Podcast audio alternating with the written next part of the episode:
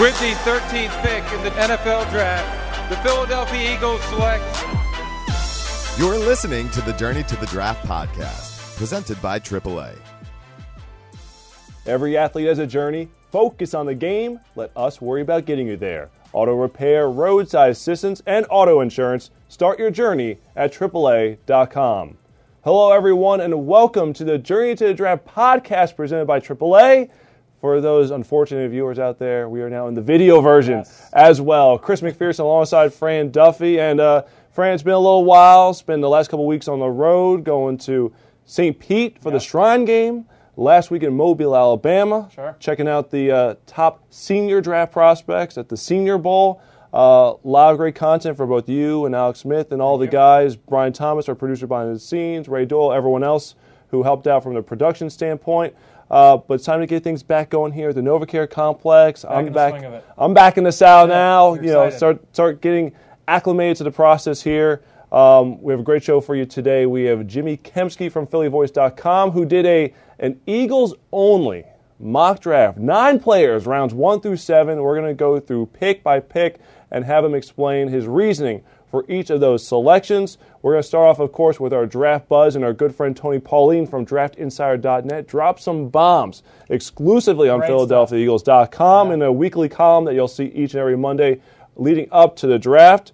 Our uh, pick six who made some money the last couple weeks? The best players or the players who improved their stock the most from the Senior Bowl and the Shrine Game. We're going to have your questions in our draft mailbag. Our on the clock, our game for this week is going to be a crystal ball. I'm going to ask Fran to look into the future. I'm going to offer some statements. Will they be true or not? Going in fresh because Yeah, I, he I, had I haven't even looked at the sheet. There This is nothing good. whatsoever. This will be interesting. And the unofficial visit is Navy's Keenan Reynolds, right. the quarterback turned running back who turned some heads and uh, might be one of those players we mentioned in pick six who helped his stock. Potential Oh. slot receiver. Mike Mayock said he could potentially be a receiver. Julian Edelman. The Julian 2.0. Edelman oh. type, yes. So Yes. It'll be interesting to watch. Can definitely see the comparisons there. So, again, thank you very much for your support. And whether you're watching on video, listening on audio, no matter where you consume the Journey to Draft podcast presented by AAA or any of our other podcasts, make sure to rate and comment and let us know what you want to see moving forward, what we can do better. It's all about you, the fans out there, whether you're Eagles fans, draftniks, just wanted to get a little more inside info. We're here for you guys. So, as we do always, let's kick things off with Draft Buzz. Now it's time for Draft Buzz. All right, to start things off on Draft Buzz, we're going to delve into Tony Pauline's column that he wrote for PhiladelphiaEagles.com on Monday, his Draft Buzz column. And we'll obviously touch on a couple of things outside of that, but so many great nuggets. Yeah. And we'll start off with Carson Wentz, the big story from the Senior Bowl. Can the North Dakota State prospect hang with the big boys? Can he show up in front of the NFL decision makers and top scouts? And it certainly looked like he was up to the task. In fact, he was impressive in team meetings. He impressed the decision makers with his knowledge of the X's and O's. Bottom line is, it looks like that there will be two quarterbacks going in the top five of this year's draft class because Pauline said that not only will Wentz go in the top five, Jared Goff from Cal, underclassman, was not at the Senior Bowl. Sure. You'll get to see him at the combine where he will, quote unquote, throw the hell out of the ball, according to one of his sources.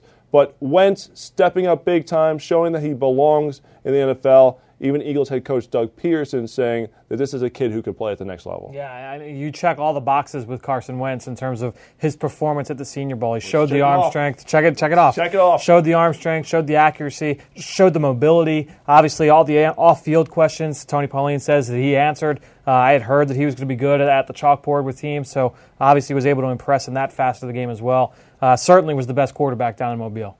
All right, so we'll stay on the quarterbacks. That's always the juiciest topic. Those are the players the fans know the most about. And one with the semi local ties, Penn State quarterback Christian Hackenberg will not fall out of the top 75 picks Huge in bomb. this year's draft, according to Tony Pauline, even coming off of back to back struggling seasons, struggling performances, so to speak, Yeah. there uh, in State College. Yeah, and it's something that look.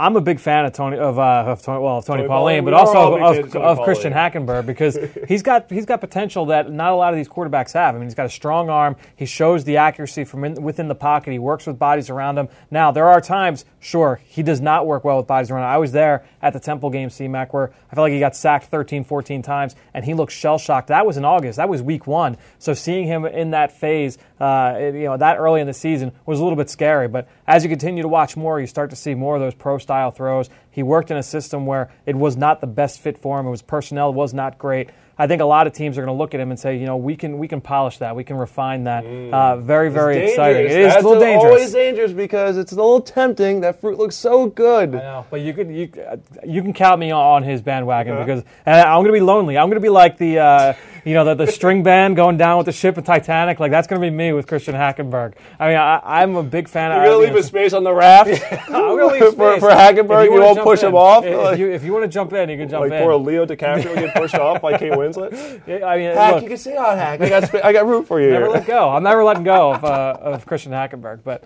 um, obviously has all the ability in the world. It, it, look, it's it's Um, the case, and it, that's why I was interested to see the uh, the report from Tony and talked to Adam Caplan from ESPN. Same deal was that he had heard from people around the league. People were very very high on Christian Hackenberg, so it'll be interesting to watch. I'm waiting for a Caplanism to be dropped in there. So We've already dropped too much right now yeah, so far. exactly. Uh, no love, however, for another Big Ten quarterback, Connor Cook, who did not. He elected not to go to the Senior Bowl. Now, I know you had touched on this with Alex Smith on an early edition of the Journey to the Draft podcast down in Mobile, Alabama. Phil Savage, the executive director of the Senior Bowl, he's been known to out some players in the past for players who didn't handle the um, the decision making process when it comes to attending the game or not Yep. properly. Guys who might drop out at the very last second don't give a good reason. He'll he'll tell the evaluators who are in Mobile, you need to find out more about this guy. Why did he drop out? Was Connor Cook in that category? Did he out him, or is it just the fact that teams are going to wonder why Connor Cook just simply decided not to show up? I think the agents and the pros- and the prospects after what happened last year and so many guys put on blast by Phil Savage in that weigh-in uh, pumped the brakes a little bit and really handled their business and how they rejected the offer. It was a, an all-time low in terms of prospects that said no to the Senior Bowl this year. Only 16 players, for one reason or another, decided not to go, and only three of them were non-injury related, and Connor Cook was one of them. So uh, apparently he handled his business correctly, respectfully told them in a timeful manner that he was not going to uh, make it down there to Mobile it's a shame he didn't go because he would have gotten a, ch- he would have had a chance to prove himself alongside Carson Wentz that he belongs to the top of the quarterback discussion. Obviously, that'll have to wait until the combine, so we'll wait to Indianapolis. The question is going to be for NFL teams is obviously he has some talent. Yep. The thing is, he was not voted a captain, Yep. which you almost assume is going to be the quarterback in most instances, unless you just have an unbelievable personality. Especially a, a, a three-year starter quarterback. Yeah. Not even like, oh, it's his first year. No, I mean, a three-year starter quarterback, and he wasn't named a captain. That, that's going to be something that's going to raise a lot of eyebrows. And Tony Pauline said he was getting a lot of flack from Spartans fans. I wonder if Ike Reese was one of them because of the fact that he put out there that teammates haven't spoke highly of the quarterback. It's like, how do you, how dare you badmouth our guy? Well, that's going to be one of the questions that Cook will have to answer during those interviews at the combine. Yeah, and it'll be very interesting to watch how that narrative, uh, the ebbs and flows of how that story with Connor Cook starts to progress as the draft process wears on. All right, so we'll get off the quarterbacks for a second here. How about Nick Vannett, one of the big winner, winners at the Senior Bowl? Could he be the first tight end off the board in this draft class? I know Hunter Henry from Arkansas, another noble name. Many people think that maybe he's a more talented prospect, but Vannett at this point more polished in terms of the blocking aspect. Do you think that would be the difference? I, I think both still have a little bit of improvement there, but I think Vannett's probably a little bit further along. I like the Ryan Malleck kid. He was down at the Shrine game. He wasn't even at the Senior Bowl. I like Ryan Malleck as well. Uh, the the law firm Henry Krieger Coble from Iowa as well. I think has some ability. He's a little bit smaller, but I, I think it's an interesting tight end class. A lot of we have talked all season about how the tight ends and the corners in this draft were going to be heavily dependent on which juniors declared. And there were a lot of ta talented juniors that went back. O.J. Howard from Alabama, the Clemson kid, Leggett. I mean, uh, Engram from Ole Miss. A lot of those talented underclassmen tight ends went back to school. So you see Hunter Henry from Arkansas. You see David Grinnage from NC State. Austin Hooper from Stanford.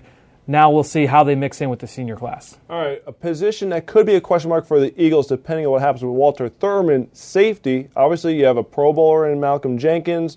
who will be the starter alongside him in 2016? That remains to be seen, but one possible prospect could be Boise State's Darian Thompson, who, according to Tony Pauline, has been graded as a late first rounder. This is by a team that apparently is not in the market for a safety, but nonetheless, you know, there are some teams who are pretty high on Darian Thompson. Yeah, I'm not quite there yet. I think I think there's still some some areas that need to improve. Obviously, his production on the ball was very very good, especially as a junior in 2014. Uh, had a load of interceptions and was very very productive. The question will be coming downhill. How how will he do? He was a guy that didn't back down from competition this past week. He was obviously coming from a mid major school, going up against some talented wide receivers, tight ends, and running backs out of the backfield from bigger schools did not back down in those one-on-one uh, in those one-on-one practice sessions this week at the Senior Bowl. So, an intriguing player. I think the safety class overall is pretty intriguing because there's a, a wide variety of skill sets. Thompson is definitely one of those back-end free safety type players.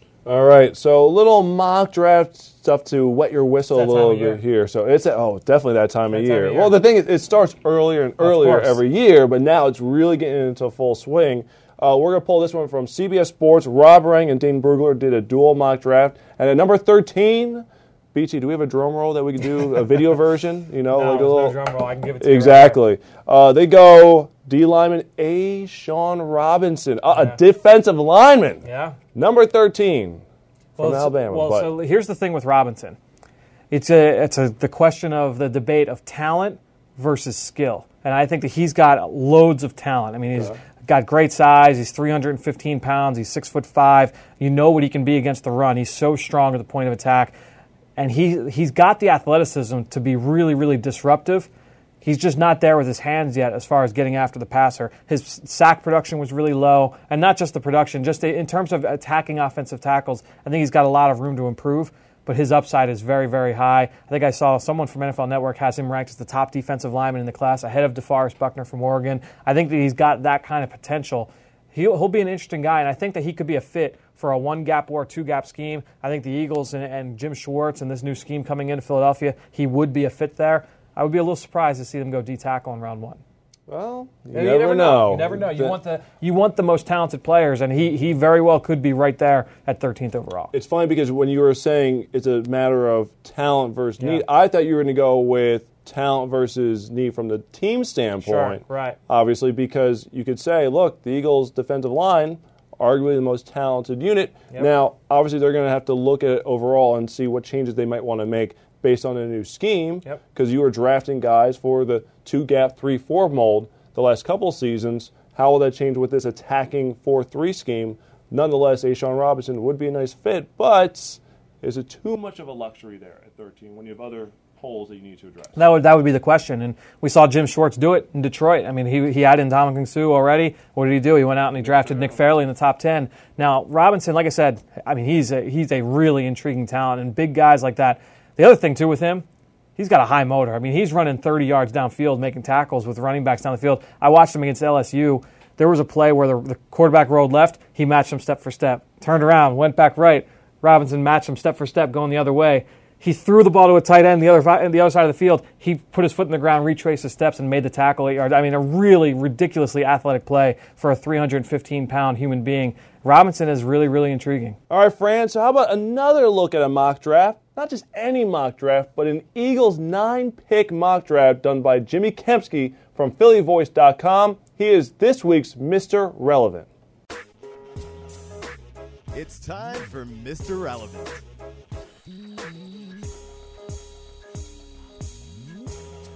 For this week's Mr. Relevant on the Journey to the Draft podcast presented by AAA, we bring in none other than Philly Voices Jimmy Kempski, who did who, who crazy enough this early in the process to not only do an Eagles only mock draft, but his second version of it. He's already done two versions of an entire nine pick draft for the Eagles using only their picks. So, Jimmy, you have a well, actually. There's something more important we need to get into. Yeah, I think so. Apparently, there were some hijinks that happened down in Mobile, Alabama during the Senior Bowl. So, before we get into the important stuff, we got to get this out of the way here. Jimmy, from your estimation, from your recollection, what happened at the Senior Bowl? You're talking about the garage gate. Yeah, yes, correct. The garage gate. Yeah. So I stayed at the Holiday Inn down there, and across the street from the Holiday Inn is parking garage, and I just walk up to the parking garage. The gate is out of sight, out of mind, because there's a car sitting at the gate, paying or doing whatever he's doing, but the gate was up. So the car finished doing what he was doing, and it pulled out, and I just, you know, having nothing in front of me, continued to walk into the parking garage to go get my car, and out of nowhere, just bang, parking garage door gate just comes down squarely on my forehead and opened up a couple cuts, and uh, it's like the the as soon as it happened, it was really just surprise and confusion more than pain. It was just I was just trying to assess what had just happened to me, and then I I was able to diagnose that I was hit in the face with a metal parking gate garage, and it kind of hurt. So I go up to my car, and uh, you know I'm looking for stuff in my car like some kind of napkin or, or you know whatever I can find that I can put on my forehead. That's you know I wouldn't say it's gushing blood, but you know it's it's coming out. so sure enough, Fran and Alex Smith come up and they're parked like two spots away, and uh, I say, "Do you guys have any napkins?" with with my head, you know, full of blood. blood flowing down his forehead. and Fran's just like, "Yeah, yeah, whatever. We got to go to practice." I had I had no Are idea. you serious? He is Red is so in the zone. I mean, I didn't say that so much, but he was just totally just like he was in his he was in his zone and he was locked in on the prospects that he was about to watch and was just really concerned about getting in the car and getting to the getting to Ladd-Peebles Stadium. It wasn't until this at the afternoon where Alex said, "Friend, yeah, Jimmy was bleeding in our car. You didn't even know. You just ignored it, and there's, you put the car in reverse, and you almost backed over him, like you were ready to go." That's that's that's draft dedication right there is what you call that. Uh, I'm, so, I'm sorry. I mean, it- you know, in retrospect, I apologize, Jimmy. All good. Nope, no worries at all. Fran said, which reporter can we get out of the way? just knock them off one by one. Oh, he's already bleeding head. Boom, just run him over, and then we can move on here. So, uh, I don't know how to segue from that into your mock draft here. So maybe you have a clearer mind after getting banged in the head down there in Mobile. But your first pick here, Paxton Lynch. Now, I'm not going to ask you to go through your dissertation on Sam Bradford, what the Eagles can or can't do there. Uh, it's documented on PhillyVoice.com pretty thoroughly. I think you said it's over 2,200 words to be exact, but nonetheless, we're going in with the premise that the Eagles are going to need to get their quarterback here, and you think that they can get him at number 13. Why do you think that one of the big three, assuming that Jared Goff and Carson Wentz are going to be the other two quarterbacks involved here, why do you think Lynch might be able to slide to 13 for the Eagles? Uh, yeah, I mean, I don't, I don't know. It's it's uh, it's February second, and you know, this time last year, you're looking at guys like, you know, Teddy Bridgewater, who were you know people had in the top ten, and you know, you have other guys that um, you know are going to rise and fall throughout the process. Really, not even rise and fall. It's just, it's, it's the, the NFL people already kind of have their evaluations, um, you know, pretty set on these guys. It's just about the media kind of catching up to what they're thinking. So you know, who knows like how far um, you know, especially quarterbacks are, are going to, you know, kind of go up and down the board, the, the, the quote unquote boards, the media version of the boards. Uh, so, you know, by the time the, uh, the end of April rolls around, he could be a totally different spot. But, you know, up to three, it seems like he kind of has the shine taken off him a little bit. He lost three straight games at the end of the season to Temple, Houston, and Navy. And then he had a really bad uh, bowl game performance against uh, Auburn. So I think people kind of have soured on him a little bit. But what I see there is a really, really good player. He's mobile. He's got a really strong arm. He's big at six six. You can see over that offensive line. You can see over the defensive line. And really, I think he's, he can just make all the throws and, and kind of have has you know a lot of upside at that position. Maybe needs a little bit of refinement, but for, from the Eagles' perspective, you have a bunch of coaches that were former quarterback coaches. So I think it'd be a good fit for him. Maybe find a bridge quarterback to play for year one or so, and then when Lynch is ready, you put him in there. And this is, of course, assuming you know that that they do move on from Sam Bradford. Jimmy, you were down at the Senior Bowl. You got a chance to see Carson Wentz in person. A lot of people very, very impressed with the kid from North Dakota State. What did you see from him, and do you think at this point it's a foregone conclusion he's going top five? Yeah, I think he's really good. And the, word that I kind of used to describe him that week was everything just kind of looked effortless. Like there is, there's, uh, it just looked easy to him the, the way he was making sideline throws, you know, 15, 20 yard out throws. It just looked easy for me. He showed off the, sh- strong arm. You really see the difference when they were going through reps, and he'd throw the pa- he'd throw a pass, and then you know the next guy up would be a guy like you know, like Cody Kessler. you can see the the enormous difference in, in the zip that they both have on the ball. And I, I thought he was really impressive. We didn't get to see you know his entire skill set there. I mean, another that's another like we mentioned with with Paxton Lynch. Wentz is another guy who can run. I mean, he can do things uh, in terms of you know getting out of the pocket and and and you know escaping pressure and and and you know getting yards uh, down the field as, as with his legs. So you know we didn't get to see all that, but just in terms of his arm strength and just kind of looking the part down there, know, I was impressed with, with what I saw. And I, I, I top five, sure, I, I could see that happening, but I think for sure he's, he's I think he's solidified his spot in the top ten. All right, so we'll go from the first round to the third round, the first of two third round picks for the Eagles. And another, I won't say surprise, because I, am sure that depending on Sam Bradford, what happens there, Eagles fans could see a quarterback at number 13. But to start off the third round, you have Louisiana Tech running back Kenneth Dixon, a fan favorite of one Fran Duffy. That's true. Should call a Fran favorite at A this Fran point. favorite. A Fran favorite Yep. in the process here. Uh, but the reasoning was quite intriguing because you figure DeMarco Murray will definitely be back, but the Eagles are going to need to look to the future of the position, so to speak, in your estimation. Uh, tell us more about Kenneth Dixon and why you think he could be a possibility for the Eagles here in the third round.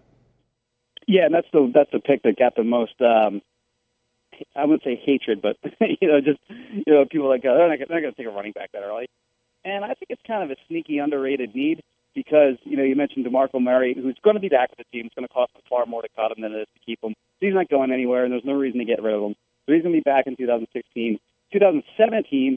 You know, if he doesn't have some kind of you know massive uh, comeback season in, in 2016, then he's probably going to be gone uh, for, before the 2017 offseason kind of gets underway there. So you have to have somebody in place. You have Darren Sproles, who's getting older, is 33 years old, I believe. You have Ryan Mathews, who, you know, when healthy, is really good, but is rarely fully healthy. So, you know, that's that's the guy who, you know, maybe if you draft a running back, you can get something for him in a trade um, for a team that, that's looking to bolster their running game. But I think they kind of have to get a guy in now, get him ready, because I think the perception is that rookies can come in and, and play really well from day one. And sure, you have David Johnson this year who did that. You have Todd Gurley who did that, but that's not really the norm. So I think if you get a, a running back in there this year, he can really be ready to go in 2017 when it's going to be a much greater need.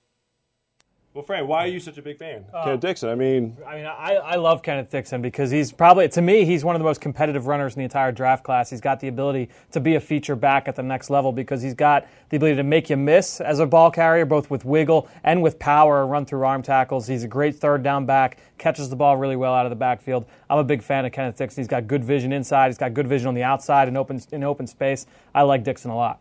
so Jimmy, I respect your. Defenders, defenders sorry, there's, there's one more point on, on this.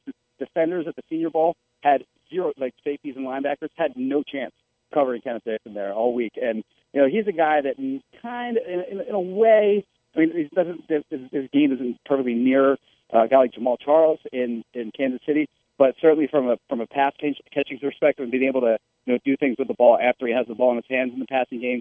You know, I think that's a guy that, that maybe could appeal to Doug Pederson. So that's a fun exercise here because I think everyone, I think you were really onto the type of guys, the type of players who Chip Kelly liked by this point in the draft process. Now everyone's back to square one Yeah. and saying, well, who exactly is going to be a Doug Pederson guy, a Frank Reich guy, a Jim Schwartz guy for the defensive side of the football? It's a big guessing game, so to speak, in terms of what types of players are they going to want for the offense and the defense moving forward. So it's going to be interesting to see if little clues like that, like pass catching ability of a running back, might be something the Eagles want.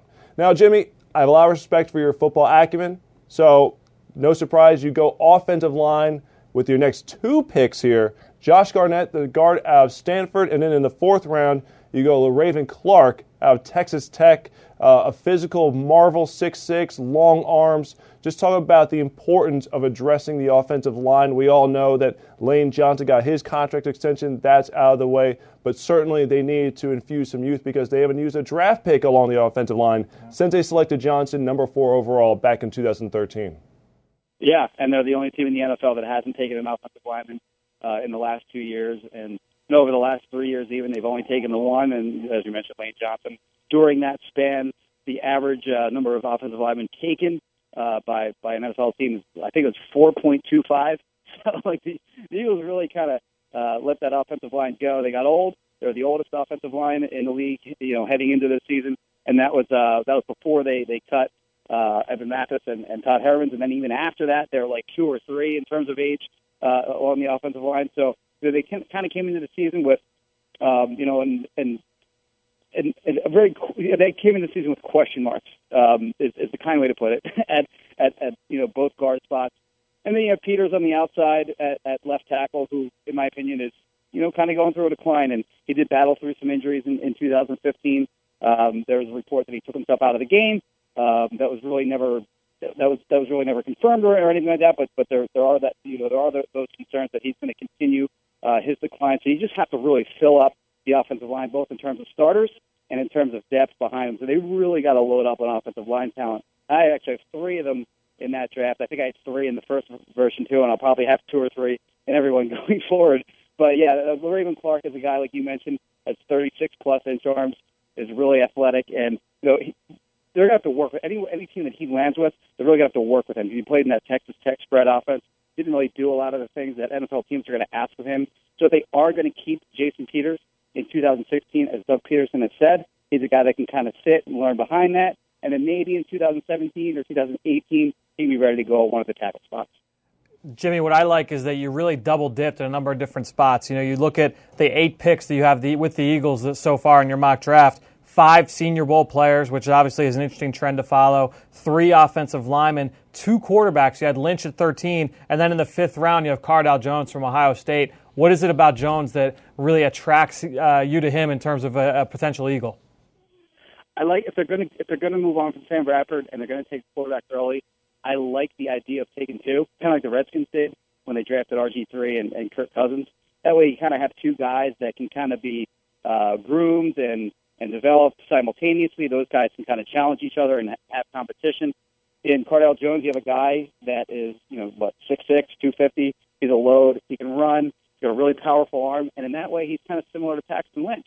Now, Paxton Lynch is a big guy who can run. He's got a good arm. And both of them kind of need a little bit of refinement. So as long as you're going to develop one guy, you may as well develop two. And with those two guys having very similar skill sets, it just kind of made sense for me in that spot It's gonna be interesting because fans are going to be more familiar with Cardale Jones. Yeah. So if he gets selected, even if they select Paxton Lynch at number 13, fans are going to be like, when's Cardale Jones becoming a starter? How quickly before he gets into the lineup? Because he has that cannon of an arm. He led the Buckeyes to the national championship, that amazing three game stretch that he had to carry them to the title. So there's going to be more sizzle with that pick, I feel, even if you draft Lynch at number 13. Sure, yeah, and we all know what what Cardale Jones can do with the football in his hands. I mean, obviously, an electric ball carrier because of his size and because of his athleticism downhill, his ability to make defenders miss in the open field. I mean, he's he's a hell of an athlete. He's an interesting player to watch.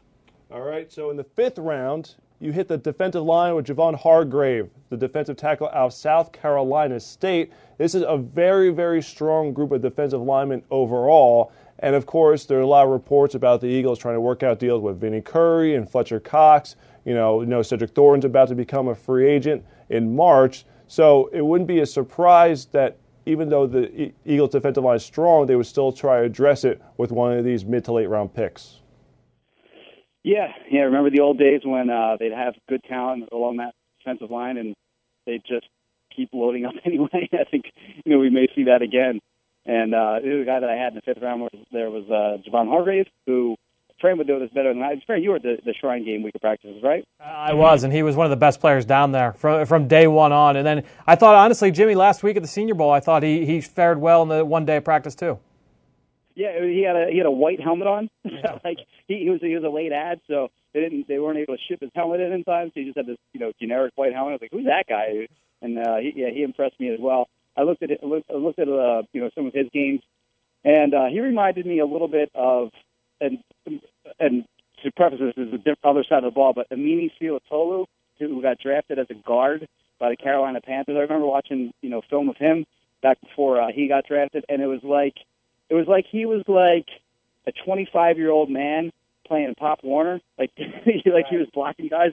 It, almost looked like when Christian, it's like you, you play with Christian Okoye and Tecmo Bowl, and Tecmo Bowl, like you'd run over, like you'd run, and defenders just be flying off of him because he played at a you know much lower level uh, of, of football, and you know, and so it, he reminded me in that in, in that regard because nobody could block him. I mean, you'd have like these, these tomato cans at, at, at, at, guard and at these smaller schools, and, and Hargrave would just do you know, basically whatever he wanted with them. So he's going to have a big transition going from that level, you know, directly to the NFL. But I really did like what I see of, of him there. You know, bigger guy. He's six one, which is short, but he's, you know, 315 pounds or so. I think he can be, you know, one of those one gap penetrating defensive lineman that Jim Schwartz is going to covet.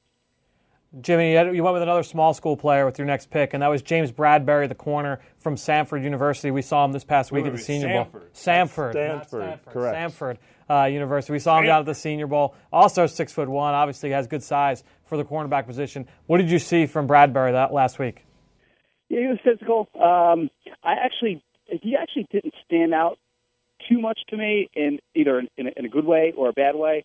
The reason I had him in there is because there was a report that the Eagles had talked with him for about an hour, and that was, you know, Doug Pederson. Uh, I believe it was Howie was there, and uh, and somebody else. I don't think Jim Schwartz was was in there, but the the, the report was that they, that they really sat down with him and talked talked to him for a long time. And in terms of like you know, Seamac mentioned a minute ago, it's all guessing game now on what they're gonna on what they're gonna you know value at each positional group. And by my logic, you know, if we're gonna buy that Jim Schwartz is gonna kind of tailor his defense to the personnel that they already have in place. Now, obviously, they have Byron Maxwell and they have Eric Rowe at the starting cornerback spots, and both of those guys are long, you know, athletic guys that, that can, you know, use their length to get up and, and, and press receivers at the line of scrimmage. So, you know, I wonder if they're if if, we're buying that that Jim Schwartz going to, you know, you, you you know play to the strengths of the, of the guys on their defense, then they'll kind of play the strength of of Rowe and Maxwell, and if they're going to play the strength of those two guys, then you know maybe we're taking another leap and saying they're just going to continue to, to target those guys in the draft. And I think that's kind of what James Bradberry gives you. All right, we're going to the seventh round here, and I'll let you just touch on both of these guys here. You go offensive line and defensive line. First, Isaac Seumalo, the versatile center guard from Oregon State, and then you round out the draft with Quinton Jefferson, the defensive tackle out of Maryland, who you explained in your story, Jimmy, has a very intriguing backstory that's unique to most draft prospects. Yeah, he uh, he's got three kids and he's married, so he uh, you know he, he has a lot more responsibility and or he's used to having more responsibility than you know most of these other kids coming out of college. And uh, apparently, I think it was Tony Pauline who is a regular guest of yours, uh, if if if, uh, if I'm correct. Um, he tweeted that that Jefferson had you know he was really impressing teams uh, when he's had interviews with him. So yeah, he was a guy that that stood out to me in, in some ways during the week of practices. He's got some penetration. Again, he's a little bit of a smaller guy. I mean, he's six four, which is okay height, but he's you know he's right around two eighty five, I believe. So maybe you bulk him up a little bit and you put him in, in on the interior of the defensive line. Maybe he can play some D entry as well, have some positional versatility there. But he's a guy, you know, in the seventh round, just to add a depth to that defensive line. Your thoughts, Frank? Yeah, and Jefferson's an intriguing guy. Again, you mentioned three kids, married his high school sweetheart in college, and has that positional versatility. Played some DN, played some D tackle at Maryland, so definitely an intriguing player. And we know that uh, Jim Schwartz likes that length on the defensive line. So How about Seumalo? You someone you've talked about in the past on the podcast. Yeah, he's an underclassman. He's played some guard, played some center. I know he was pretty highly regarded coming into the year. I haven't watched him yet this season, but definitely is another guy that offers that positional versatility and play a number of different spots. Jimmy Kempski. Oh. That, uh, that that Pederson had mentioned. I mean, we we had asked Pederson, you know, what he was going to value in his offensive lineman, and that was the thing that he that he said first and foremost was, you know, positional versatility because you don't know, you know, at some point during the season you're going to have some offensive linemen go down, so you want guys that can play a number of spots. Uh, Seumalo, of course, is, is a guy who, like Fred mentioned, had played, has played a number of positions. He's actually played all five positions at, at Oregon State, and you know I think he's a guy that can come in. And like like Trey mentioned, he was maybe a little more highly thought of. He did suffer a pretty serious injury, so I think that's why people kind of have him rated around the sixth, seventh, and maybe even undrafted free agent area. Uh, I was surprised to kind of see him there, uh, sort of universally, but but as long as he's there, then I figured that that'd be a good spot for him in my in my you know dumb little mock draft. It's almost like the honorable mention section. Who could you get uh, at the end there? Jimmy, in the uh, the quest for clicks, do an amazing job putting together a nine-player Eagles only mock draft version two, which you can check out in detail on PhillyVoice.com. Jimmy Kempski, thank you very much for joining us here on the Journey to the Draft podcast, presented by AAA. Appreciate it, guys. Now it's time for Pick Six.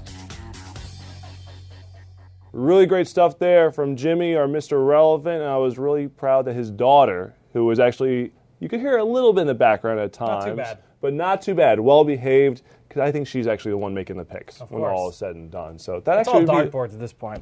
it would actually be a pretty fun feature to have would. Daddy versus daughter in terms of mock draft selection there. Mocking the mock drafts. Exactly. Um, it's time for our pick six. So let's find out who made a little bit of money the last couple weeks at these All Star games. Players who improved their draft stock the most. And I'll start off by taking the low hanging fruit. Quarterback Carson Wentz Sure. dropped the mic. Done deal. Everyone wants to know. Could he hang with the big boys? Can he play the big time football? How would he look, you know, go from North Dakota State, an FCS program, to being with the Alabamas, the Ohio States, the Floridas, the Georgia, all the big time college Yep. football programs.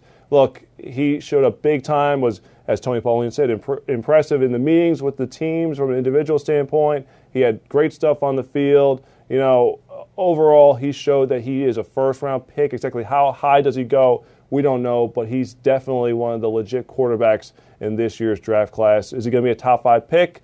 Probably when all is said and done, those are the players whose stock rise the most. But the main thing was he passed the test the way he needed to. So I'll take the easy way out and say Carson Wentz, North Dakota State, earned some money at the Senior Bowl. So Wentz was voted by NFL scouts and by the Senior Bowl personnel as the best quarterback in terms of the week of practice at the Senior Bowl. The best overall player, wide receiver Bra- Braxton Miller from Ohio State. And Miller obviously uh, was talked about. I know he was a favorite of Tony Pauline. Tony mentioned several times this week that he seems like he was the president of the fan club for Braxton Miller.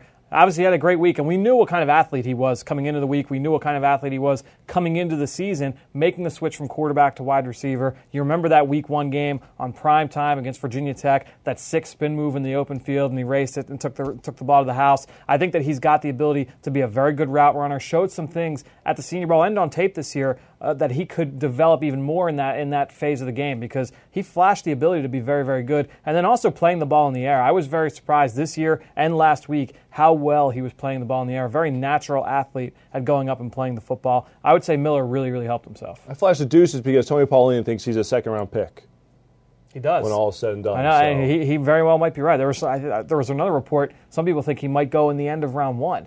I, I, it might be a little rich, little rich. Yeah. but we'll see. All right, next up, I'll go a player we just talked about with Jimmy Kempski, Le'Raven Clark, the offensive tackle from Texas Tech, six foot five, 312 pounds. So looks apart physically, 36 inch arms. I mean, he's basically Ridiculous. pushing Fran all the way off the set here.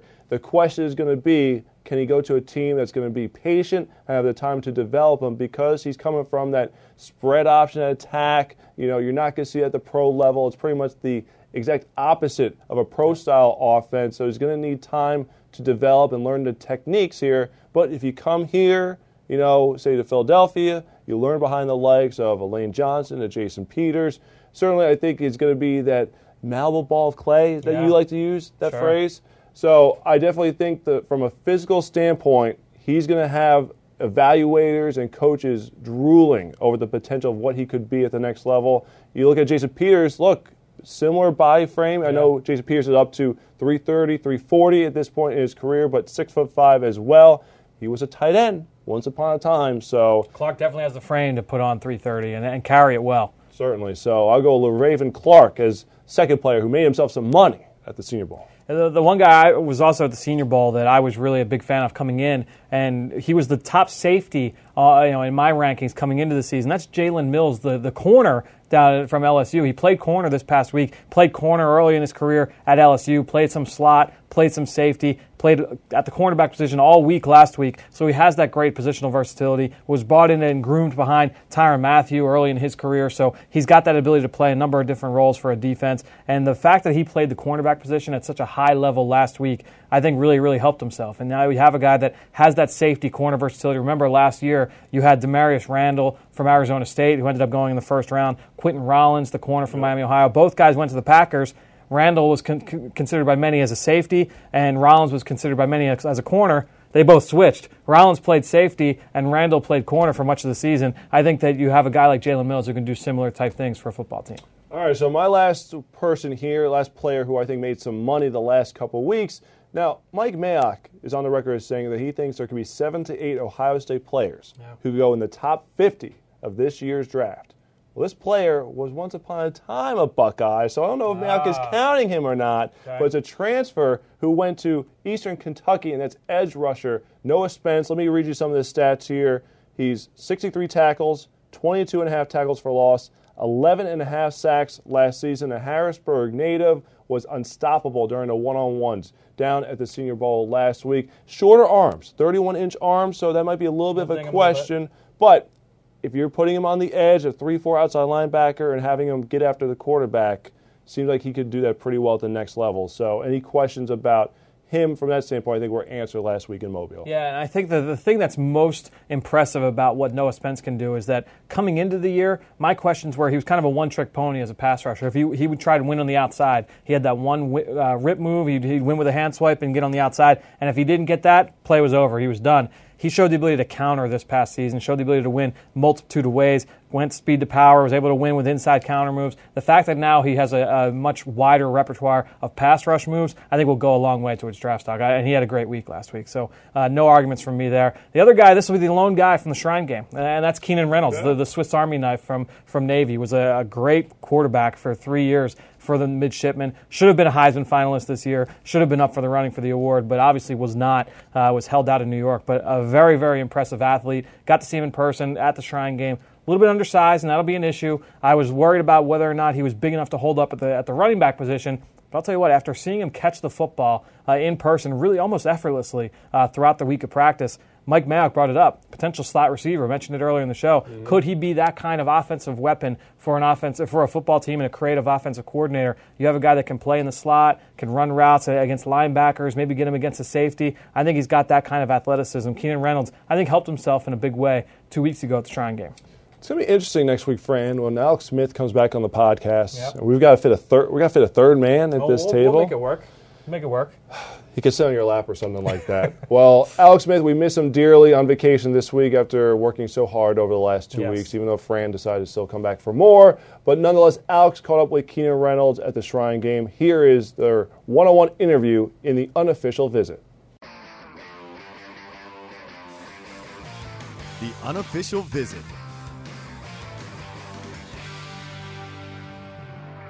I'm here with Keenan Reynolds from the U.S. Navy Academy. Uh, Keenan, obviously a, highly illustrious career, but what's it like for you to be here with all these guys around these coaches here at the Shrine Game? Um, it's pretty awesome, you know, to play and compete with some of the best players in the country, and then have some of the best coaches to ever coach uh, at all on any level.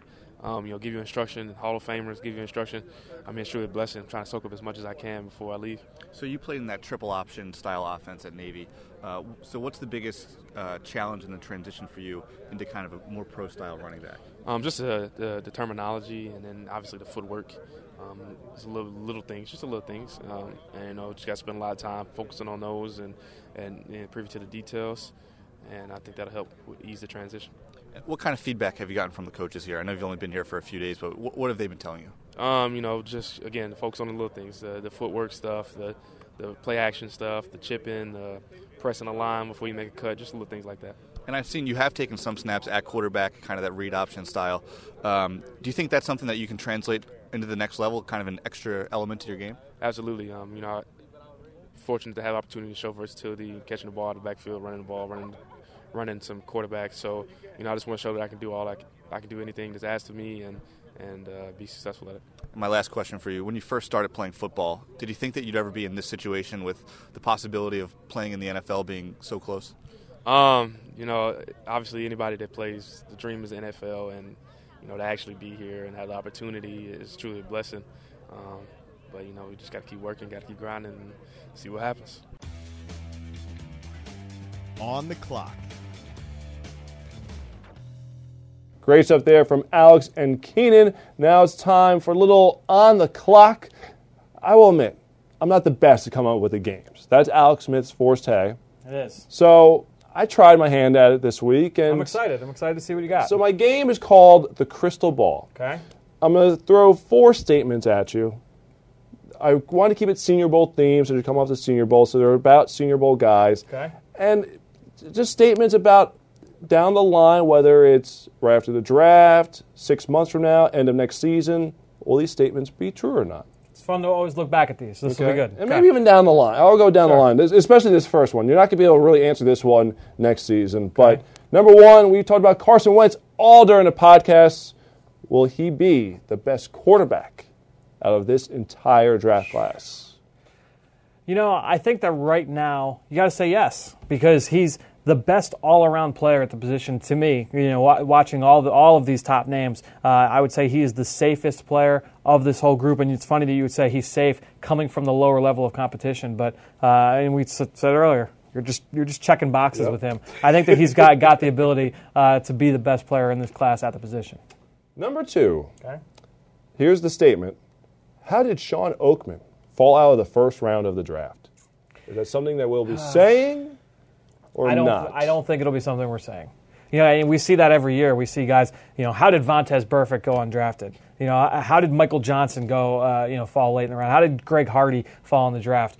And there are always, there's always those physical freaks that you know, come out, and he's certainly one of them. And he certainly looks the part, but he just doesn't always play to it. And he's a Philly native. Pretty sure he grew up an Eagles fan. Uh, you know, it, it'll be it'll be interesting to see how he progresses throughout his career because you want to root for him. It seems like you know obviously he had some off the field issues at Penn State that resulted in, in, in him ending up at Baylor. It seems like he turned the corner. I'll be very interested to follow his career. Did have two sacks of Carson Wentz He did. in the Senior Bowl. Yeah, 6'8", 269 pounds. crazy. It's ridiculous frame. That's that's what everyone's chasing. yeah. Are those abs, you know? The, the- and look, the, if you were to just take his 15 best plays and just put them uh, against the other 15 uh, from some of the other best pass rushers in the league, in the uh, in the draft class, you would say he belongs in that group. But you just don't see it often enough. Next statement here on our crystal ball segment on the clock. Nick Martin will be a plug and play day one starter, just like his brother Zach. Here's the, I was actually talking with Josh Norris about this. Josh thinks that our good friend from Roto World, we've had him on the podcast numerous times. Okay. Josh looked at all the centers that were at the dra- at the Senior Bowl last week. He thinks every single one of them is a starter down the road. Every single one. My one question was Nick Martin, and, and I and again I think he's a good player. And I, I got a chance to talk to him, and he seems like a great guy. Obviously, they like they love the bloodlines. He has an idea of what it takes to succeed at the NFL level on the field, I just had a couple questions about him now. He's got that guard center versatility. I think that he'll stick. The question will just be how effective of a starter will he be? I think that some of the other centers uh, offer a little bit more. I love the Evan Boehm kid from Mizzou. I think Graham Glasgow from Michigan really, really helped himself. I almost put him in for my pick six in the last segment. You know, for those two weeks. one. Yeah, that would've been a good one. He helped himself immensely. Uh, you know, but I, I think Nick Martin is a solid player. I just don't know that he's going to be a day one plug and play. You're set for ten year kind of starter. Okay. Last one here. Jihad Ward, the defensive lineman. Okay, will Philly be native. Philly native, defensive rookie of the year. Ooh, defensive rookie of the year. You know, I think that's Strong defensive draft class, Yes. but he offers the positional versatility, could play end, could go inside if need be, can get after the quarterback. I'm going to go with the field and just say no. Okay. As much as I love him, I, I'm a big, big fan of Jihad Ward. I did, and it's funny. I talked to him at the Senior Bowl. Mm-hmm. I, I asked him. I wanted to make sure before we brought him on camera. I said, "Hey, you know, before I ask you, like you're an you're an Eagles fan, right?" He looked offended. He was a he couldn't believe that we've talked to players in the past that had grown up in Philly and we're not Eagles fans. So it was just funny. He so he starts guessing. He's like, "Oh, is Sharrif Floyd not an Eagles fan?" And he starts throwing names under the bus. I'm like, "Look, uh, I don't remember exactly who it was. I remember that some guys we've talked to from the area were not." But Sharif uh, Floyd was an EYP top achiever. Really, Did you know that? I did not know that. Yep. There, There you you go. have it. It- This comes full, full circle. Exactly. Now, Jihad, Jihad Ward's a great player, and I, I've talked about him numerous times in this podcast. Just his ability to win inside, outside. Uh, he can win with power. He can win with speed. He's another one of these guys like A'Shawn Robinson that's got a ridiculously high motor for his size. Uh, I'm a big fan of his game. Okay, so that's the on the clock segment, the crystal ball. A couple of statements I threw at Fran. He hadn't looked at them in advance, so I don't know how off guard I caught you there, but handled it pretty well. Thank you. All right, It was good, it was good questions. So I tried. So Alex, my apologies. All right, he'll be back next week to take over the ship. So uh, we're going to finish things off in our draft mailbag. Our questions from you to round out the podcast. Now it's time to hear from you, the fans, in the draft mailbag. All right, it's our last segment here on the Journey to the Draft podcast presented by AAA. Your questions in our draft mailbag, and the first one comes from Neil Dutton, who goes by at ndutton13 on Twitter. Do you guys think the Eagles will spend a high pick on an offensive lineman? I certainly think that it's a possibility. I'm not going to sit here on February 2nd as we're recording this and say without a shadow of a doubt, because as Jimmy Kempski kind of unveiled in his mock draft, you can see scenarios why things would change. But no question that there are going to be some players there in that 13 range. If you're a Taylor Decker fan, a Jack Conklin fan, a Cody Whitehair fan, Ronnie Stanley, I wouldn't Ronnie rule him Stanley, out 13 no, either. if he gets a 13. So certainly there are guys who could be in that range, and you still need to shore it up, whether short term, you're talking about inside players, the guard positions, or long term Yep. at the tackle spot. Yeah, and I, I think that when you look at uh, this offensive line group as a whole, what is one of the things I've talked about, you know, ad nauseum over the past three or four months? The depth. I, I think that especially inside and guard and center, I think there's really good depth in this draft class. And didn't uh, Doug Pederson say uh, last week at the at the Senior Bowl that he was impressed with his offensive line class overall? Yes. Yeah. One of the three strongest positions quarterback, secondary, and offensive line. Did not mention defensive line, which I thought was actually quite surprising. interesting, so, too. but three positions that the Eagles have some question marks. Yeah. Could address. So, Yeah, and I'm I'm, t- I'm a fan of the offensive line class overall. Again, maybe not you know five or six first round type talents, Yeah. but a lot of talented players, a good depth in that group. okay. Next cu- question comes from Jeff, who goes by, and I had to double check with you on this one. Yes. At Philly Freck two one five, Not not Philly Philly, Freak. Freak or something like that. Philly Freck two one five. He'll have to let us know uh, the story behind it. If Vernon Hargreaves from Florida falls to number thirteen, does Howie pull the trigger because he's a Florida guy? And to me, I don't think it's because Howard Roseman's Right. a Florida guy or anything like that.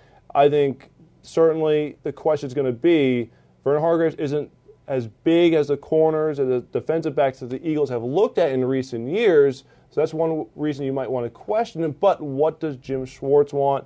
You know, obviously Cory Undlin, you bring him back from the last coaching staff, but schematically, what is Schwartz going to want? And typically, Schwartz has had bigger, longer corners. So I Yeah. figure the guys like a Byron Maxwell and Eric Rowe, they would fit into the mold. Vernon Hargreaves, I know you're not as high on him as some of the other defensive backs in this year's draft class, but at 13, you might be willing to pull the trigger. I think the size thing is going to be one of the question marks there. That's the thing. It'll be interesting to watch. Is that I don't know that you can look at Vernon Hargreaves and say, "Yep, for in on this team in this scheme, Yeah. that we're going to presume that the Eagles would want to run." And Jimmy mentioned it earlier was if you're going to look at the corners that are on this team right now, and if you want to put them in best position to succeed and make the most out of their talent, you're going to want them up at the line of scrimmage and pressing. I don't know that you want Vernon Hargreaves doing that on a consistent basis. Now, the other thing to talk about. The Eagles could have a need at slot corner. You know, do you want Malcolm Jenkins being your slot corner and your free safety and base? Now, then you know, that begs the question: Do you want to draft a slot corner at 13th overall? That's another. That's another question. You can, if you say it's a starter in the defense and all that, I mean, that, that's a, a valid question. I just I don't know that that Hargreaves and Mackensie Alexander, same thing from Yeah. Clemson. I don't know that they're going to be top 15 picks. I, I just think that the, those smaller Really? corners. I don't know that those small corners have been going as high. Hey, uh, doesn't mean that they're not good players. I mean, Jason Verrett from uh, from TCU a couple years back, he ended up I think it was 30th overall or 31st He was overall. He was in that, in that range. Yeah, it was- that end of first round, but he- he was in Pro Bowl. and he's turned a nice player for San Diego. Yeah. So I, uh, they, it happens, but not a lot of those guys go high at this point. All right, next question comes from Bid the Kid at JB1 Double D on Twitter.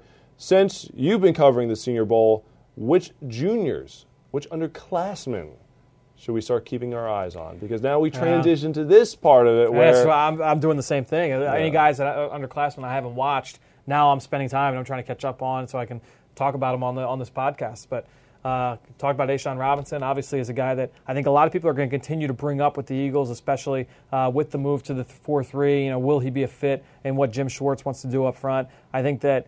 Uh, you look at a number of different positions. You know, if you look at the tight end spot, we've talked about that. The wide receiver position, you know, Laquon Treadwell. You know, what if he's there at 13? If you think that he is a, a dominant number one receiver type player, uh, do you pull the trigger on Laquon Treadwell? I'm a big fan of Tyler Boyd from Pittsburgh as well. I don't know if he's going to go top 15. I think that he is that kind of a player. I, I think he's one of my favorite receivers in the draft. Greg Lewis coached. That fit. That's a that's a good point. I didn't I didn't think about that. That's a good one. I like that. Um, You know, I think that there's a lot of talent at a number of different positions. The underclassmen, there was a huge number this year 96 official underclassmen with 11 that were graduate underclassmen. So the number overall was 107 players that left their you know, eligibility on the table for- for their college career, the highest number uh, on record.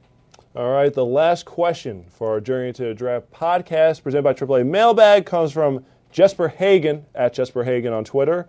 Is there any possibility? This is a good one. This is a fun question. I like it. It's a good one. I like where his head's at. Is there any possibility the Eagles re-sign Sam Bradford and double down on the quarterback position and still draft one at number 13, which would be a shock to the system if it happens? Because if they re-sign Sam Bradford, the assumption is going to be they're not doing it in the draft. Now, now I'm not talking about franchise tag. I think Well, that that would be. I was going to say that would be the one caveat. If you franchise tag Sam Bradford, no. 'cause to me, that leaves open the possibility because it's a one-year deal. right? You need you say okay, maybe Bradford is your stopgap guy for a year, and then Right. you draft and develop a guy. The question: if you sign him for five, let's say five-year Yeah, deal, right, right. And paying him the money that would go along with that. I don't know that you can do that. I don't know if you can do it either. I don't know you can do I, it. I think if you re-sign Sam Bradford to Yeah. a long-term deal, you're hitching your wagon to him, Yep. and you're building the rest of the team around him to go win, and to win as quickly as possible. I would agree.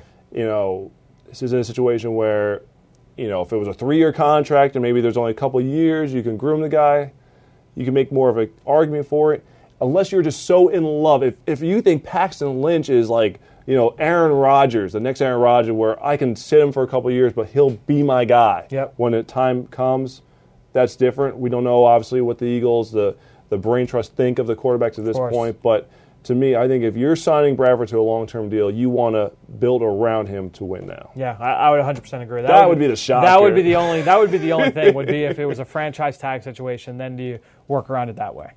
Now, it's really funny. Uh, an exercise that Max Rappaport, our writer on the site, and I did the other day. Going back, we're, we're working on a series uh, that will start probably next week or so on the site called Draft Memories, and it's Okay. and it's players recall on the draft process. Okay. So Jordan Matthews, we got his backstory, and Yep. he talked about the emotions, and uh, I don't want to give too much away, but basically he thought going to the draft it was going to be the Eagles or the Panthers, and he actually shared a, a story where when you get to Radio City, because it was the last year of Radio City, they give you a number of where to line up on stage for the picture. Okay. Well, it was 22, which was the Eagles' pick. So he's thinking, oh, this is meant to be. It's Right. going to happen here. So when it didn't happen, he was like, when the Eagles trade back to 26, well, Jordan's like, well, I guess it's going to be the Panthers.